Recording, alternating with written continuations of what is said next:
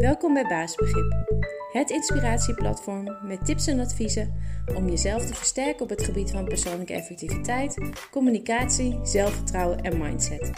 Ik ben Sandra en ik wens je veel plezier met het luisteren naar deze podcast.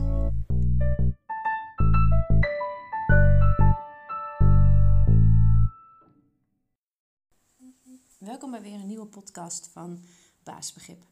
Uh, ik wilde graag even een uh, blog schrijven over het bereiken van doelen en er ook een podcast over opnemen. Omdat we toch nog een beetje in de sfeer zitten van uh, de goede voornemens na het nieuwe jaar.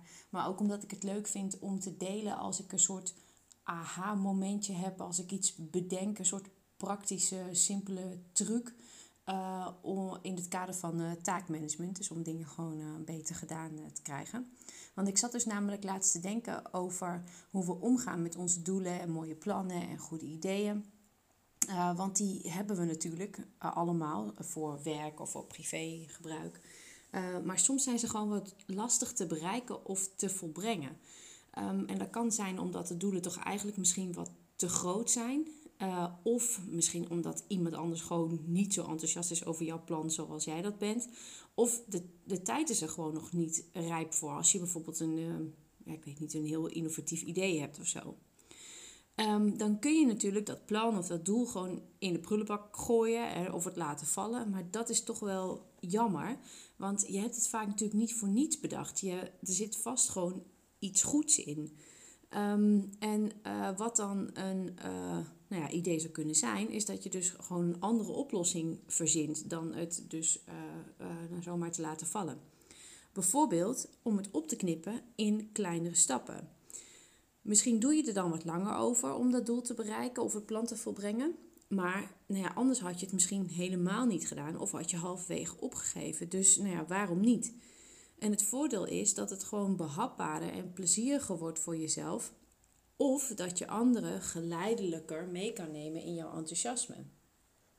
Maar sowieso is het vaak echt wel handiger om bepaalde taken op te delen in kleine stappen. Uh, zeker als je bijvoorbeeld gewoon een, een lastige taak hebt of een grote opdracht waar je misschien stress van krijgt, dan is het gewoon veel fijner voor jezelf om het even uh, een beetje um, op te delen. Dat je niet als het ware direct tegen een hele hoge berg hoeft op te lopen.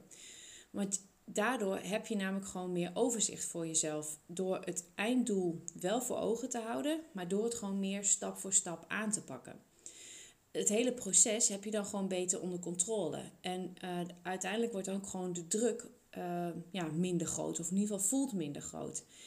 En vaak vergroot het gewoon gaandeweg ook nog eens je zelfvertrouwen, omdat je, um, nou ja, als je kleinere stappen neemt die gewoon dan gaan lukken, heb je dus een grotere kans op succeservaringen. Dus wat dat betreft, uh, ook al duurt het dan langer, misschien is het zeker wel het proberen waard als je gewoon ergens enorm tegenop ziet.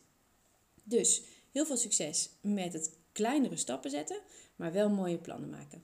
En tot de volgende podcast.